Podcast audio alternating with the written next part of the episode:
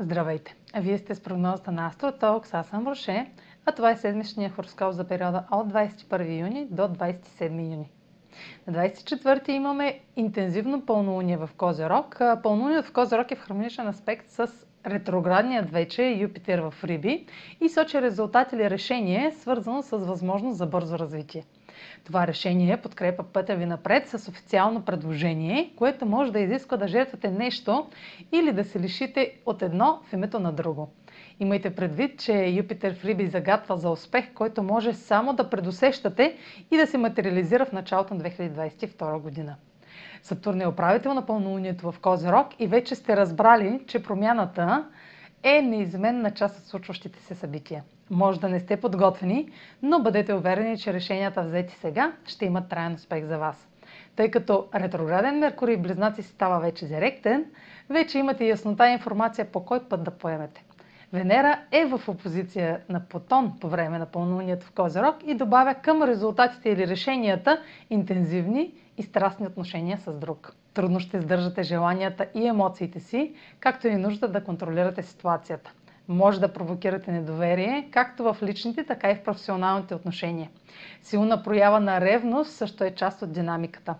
Венера влиза в Лъв на 27 юни, където ще срещне Марс, нашата увереност и лична сила, за един нов цикъл на любовта и отношенията когато Венера, богинята на любовта е видима и то в лъв, ще имате готовност да споделяте и приемате любов и нейните форми смело, уверено и с усещането, че поемате вдъхновяващ риск. В комбинация с Марс ще имате приоритет към нещо красиво и необходимата мотивация да го достигате.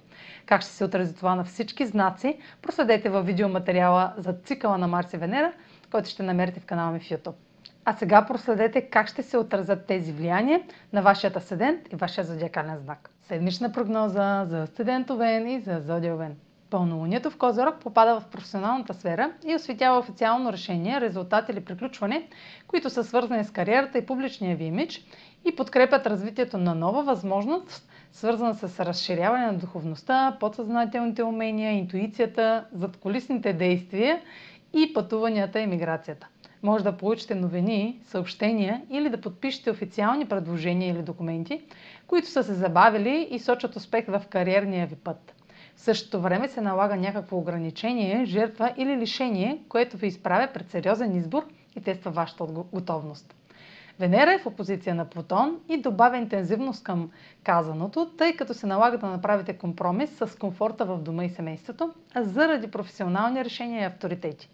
Това ще трае кратко, тъй като Венера в Лъв от края на седмицата ще ви заради за едно ново начало. Това е за тази седмица. Може да последвате канала ми в YouTube, за да не пропускате видеята, които правя. Може да ме слушате в Spotify, да ме последвате в Instagram, в Facebook.